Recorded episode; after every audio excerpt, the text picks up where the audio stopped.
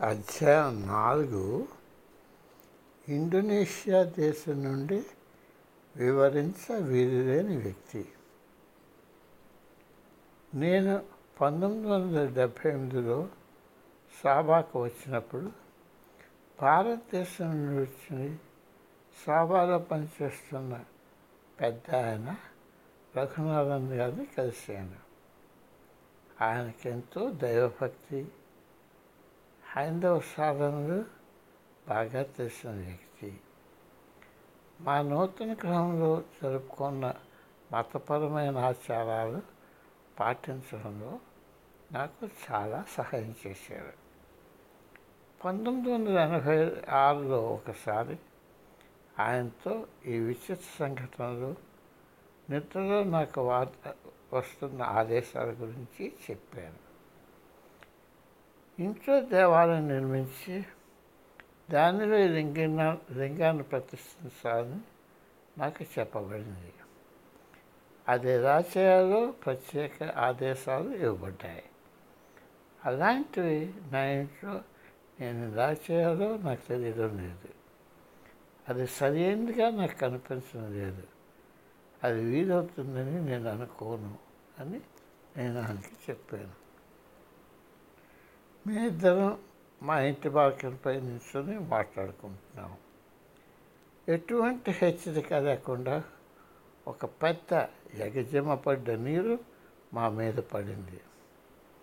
మేము పూర్తిగా తడిసిపోయాం ఎవరో వ్యక్తి పెద్ద బాల్చి నిండా నీళ్ళు మా మీద గుమ్మిరించినట్టు అది ఉంది. మేము తల పెక్కెత్తి చూశాను. వాన పడటం లేదు. ఆకాశంలో మా మీదుగా ఏమీ లేదు. రఘు పూర్తిగా కలత చెంది ఆదేశాలు పాటిస్తే బాగుంటుందని నాతో చెప్పారు అదైన అరగంటలో మరింకో విచిత్రమైన సంఘటన జరిగింది. రఘు సలహాను పాటించడానికి నేను అంగీకరించాక లింగాన్ని ఎలా ప్రతిష్టాలని మాట్లాడుకోవడం మొదలుపెట్టాం. ఈ ప్రాంతంలో సరైన లింగం చేయగలిగే వ్యక్తిని ఎవరిని నాకు తెలియదు. భారతదేశం నుండి ఒకరిని రప్పిస్తే బాగుంటుందని రఘు సలహా ఇచ్చాడు. మేము ఇలా మాట్లాడుతుంటుండగా మా ముఖద్వారం బిల్లు మొత్తం వినబడింది. ద్వారపాలకుడు ఒకతన్ని ప్రశ్నిస్తున్నట్టు విన్నాము. కొద్ది నిమిషాల్లో ద్వారపాలకుడు నా వద్దకు వచ్చి గేటు వద్ద ఒక ఇండోనేషియా దేశ పౌరుడు వేచి ఉన్నాడని అతడు బాలీ ద్వీపంలో తనకు విగ్రహాలు మరిచేవాడినని చెప్తున్నాడని పని కోసం చూస్తున్నానని చెప్పాడని మాకు తెలిపాడు. నేను రఘు ఒకరి మొహం ఒకరు చూసుకున్నాను ఇదంతా ఎలా జరుగుతున్నారో? అంత పట్టడం లేదు. నేను కిందకు దిగి ఇంటి గేటు వద్దకు వెళ్ళి అతన్ని శివరారంగా ఎలా ఉంటుంది సేవలో నీకు తెలుసా?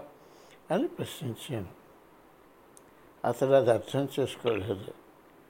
అతనికి నేను నాకు కావాల్సింది ఎలా ఉండాలో ఎలా వర్ణించాలో పాల్పోని లేని సమయంలో అతడు ఓ తప్పకుండా.